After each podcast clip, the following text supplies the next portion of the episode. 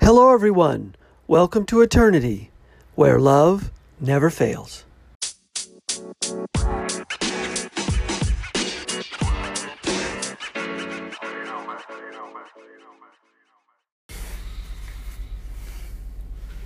Hello, everyone. Thanks for listening. This is the Eternity Bible Study Podcast, where we walk through the Bible together every weekday, Monday through Friday.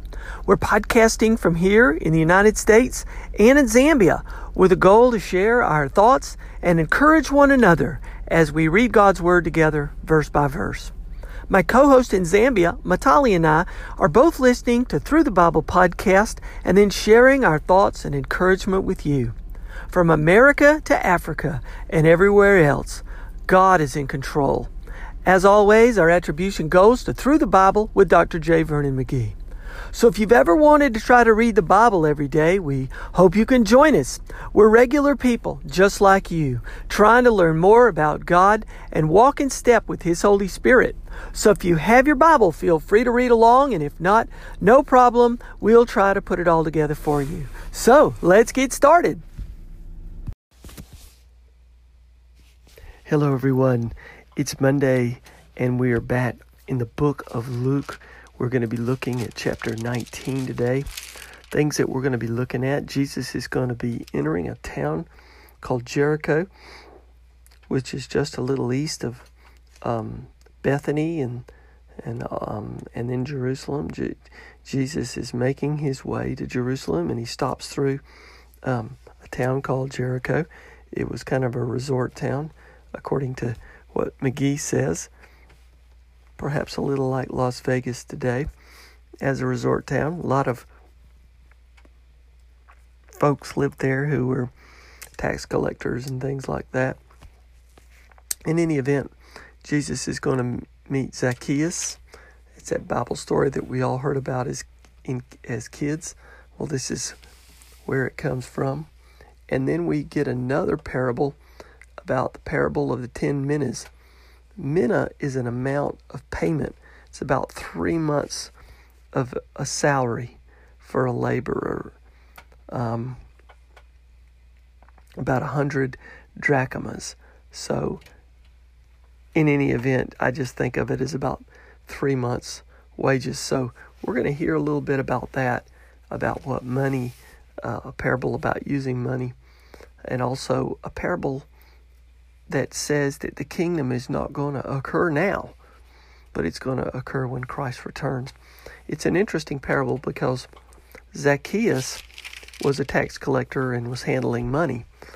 And uh, there was a lot of people criticizing Jesus for eating uh, dinner with Zacchaeus because he dealt with a lot of money. So the parable of the ten minas has to do with using money, okay, which is here to tell us that money in and of itself is not bad.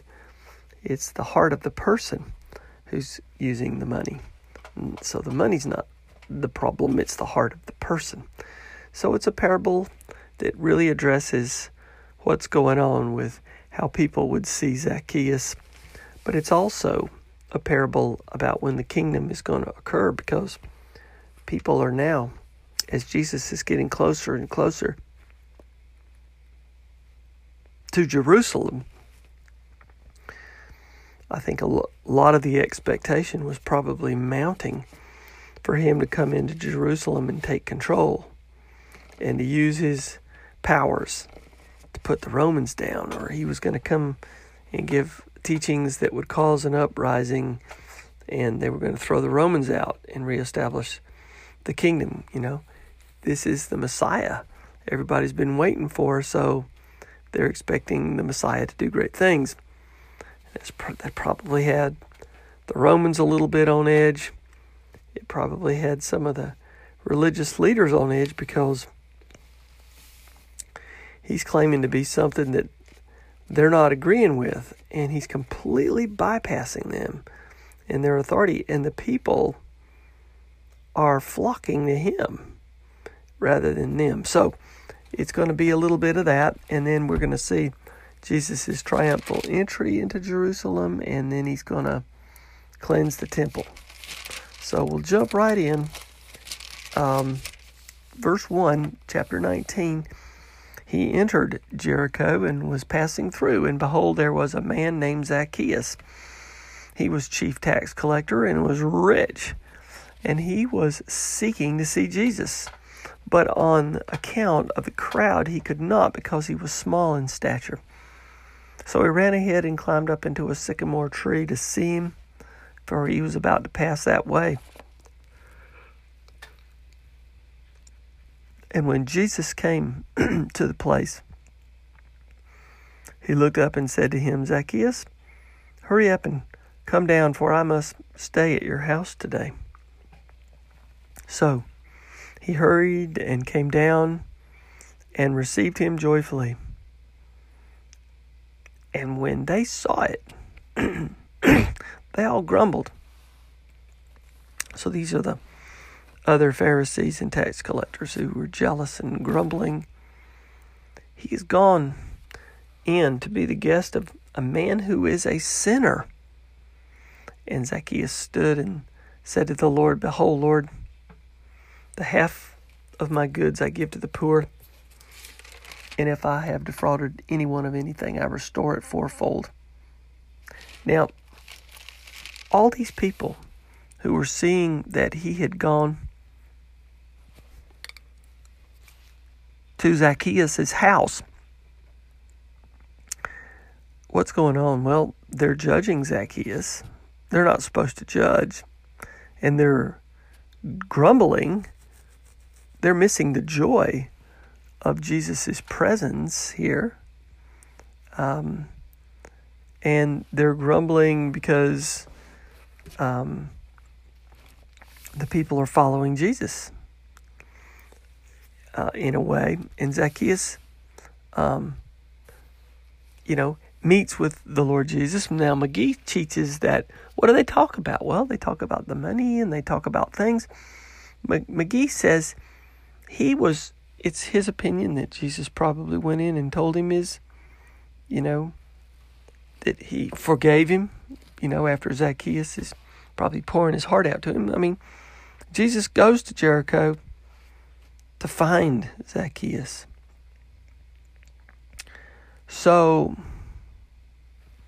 he probably he might even have told him that he's going to be crucified. Who knows? But Jesus shares the gospel with him. And Zacchaeus gives everything to the poor. He stands up. Perhaps like making a pledge. But it shows that Zacchaeus' heart has changed. It shows the status of his heart. It doesn't show the status of his money, shows the status of his heart. And Jesus said to him today, Salvation has come to this house since he is also a son of Abraham. For the Son of Man came to seek and save the lost. Okay, so the answer to the gospel message is salvation. So this is a teachable moment here for everyone around them. And um, now we're going to hear the parable of the ten minas having to do with money and when the kingdom will be reestablished or established.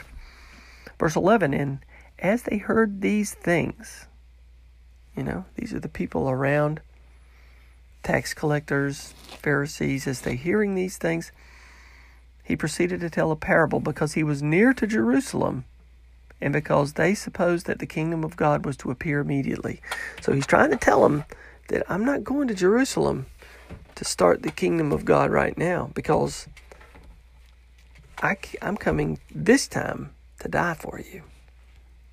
He said, Therefore, a nobleman went into a far country to receive for himself a kingdom and then return. Calling ten of his servants, he gave them ten minas and said to them, Engage in this business until I come. So, again, the focus is when he comes back. And if Jesus is sort of analogous to this king, and he's going to get this kingdom, but he's not really going to establish this kingdom until he returns. And that's what Jesus is sort of setting the setting their expectation. But in the meantime, He's giving them gifts. He's giving them things to use. Now, you can look at it as money or talents or what their heart's going to be, but He's giving them different people are going to have different money. And some people are going to use a small amount one way, or some people are going to use what they receive not at all.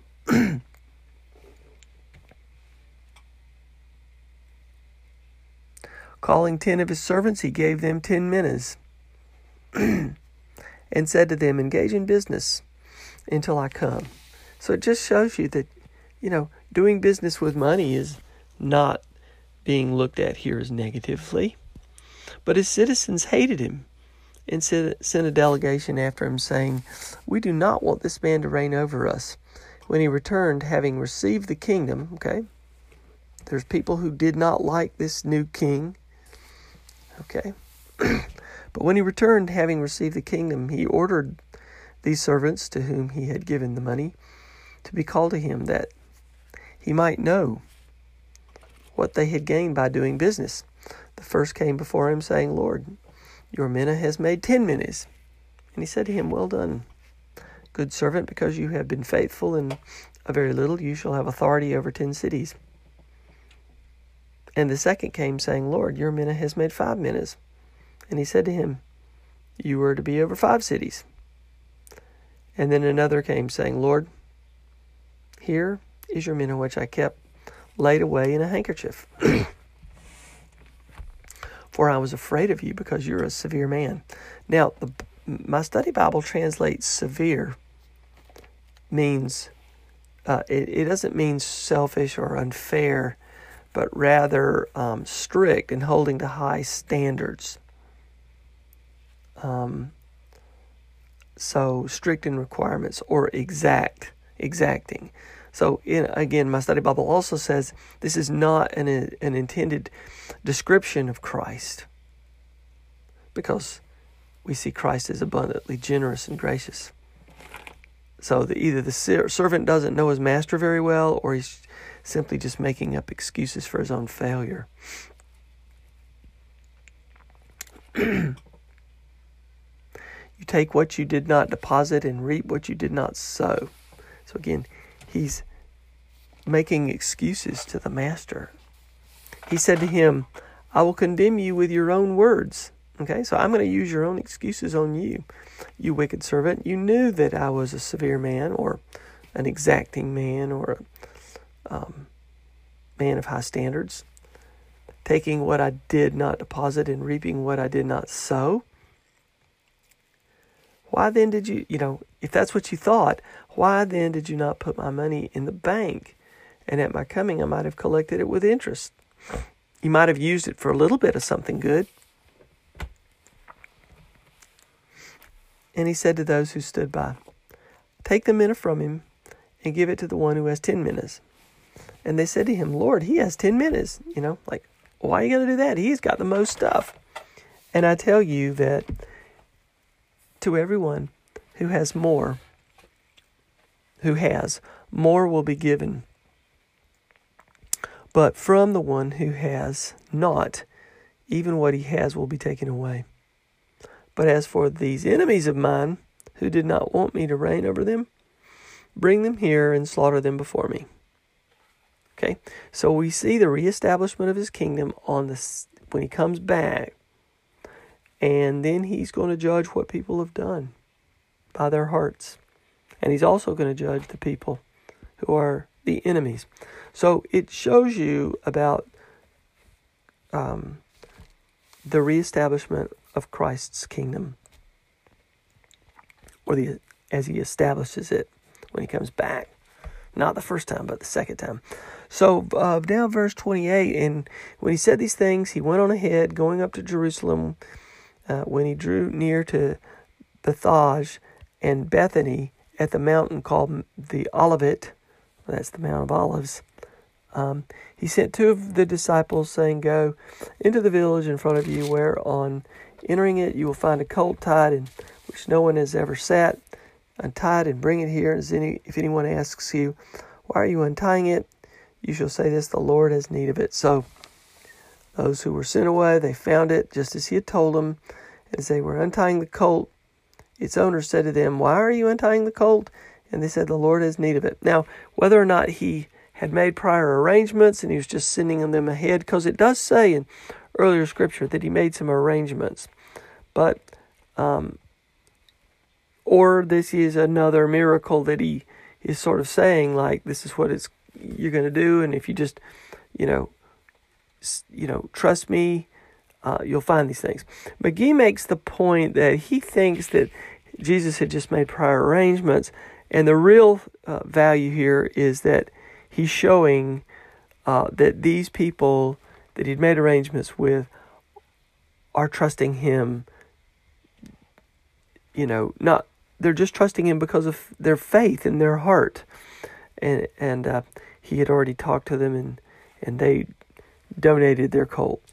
Um, either way, we see these guys acting in faith, and so um, they brought it to Jesus, throwing on their cloaks on the colt, and they set Jesus on it, and he and as he rode along, along, they spread their cloaks on the road, and he was drawing near. As he was drawing near, already um, on the way down the Mount of Olives, the whole multitude of his disciples began to rejoice and praise God with a loud voice for all the mighty works that they had seen, saying, Blessed is the King who comes in the name of the Lord. Peace in heaven and glory in the highest. So now they're calling him king. And my study Bible says from here on out, Luke refers to the, Lord Jesus as king. And um, some of the Pharisees in the crowd said to him, Teacher, rebuke your disciples. Okay? And again, they're missing the joy. Um, and they're trying to shut the joy down. They've missed all the miracles. Their hearts are completely wrong. And this, these are the people he probably was talking about that had received the ten minas but did nothing with the minas. Or maybe they were the representative of the people who did not want to be ruled by the king. So he answered, I tell you, if these were silent, the very stones would cry out. And when he drew near, he saw the city. He wept over it, saying, What that you, even you, had known would would that you even you had known on this day the things that make for peace. In other words, he's talking to Jerusalem as a whole. Like, you know, if you even knew what it would take to bring peace, you would you would find, you know, if you even knew that I I'm coming to die, how sorry you would be. But now they are hidden from your eyes, for the days will come upon you when your enemies will set up a barricade around you and surround you and hem you in on every side. Um, my study Bible says that that might be alluding to the fact that Rome will eventually um, destroy the city and tear you down to the ground, and you and your children within you. And they will not leave one stone upon another in you because you did not know the time of your visitation. And as he entered the temple and began to drive out those who sold, saying to them, It is written, My house shall be a house of prayer, but you have made it a den of robbers. And he was teaching daily in the temple, and the chief priests and the scribes and the principal men of the people were seeking to destroy him. But they did not find anything that they could do, for all the people were hanging on his words. So now we have another um, sort of um, um,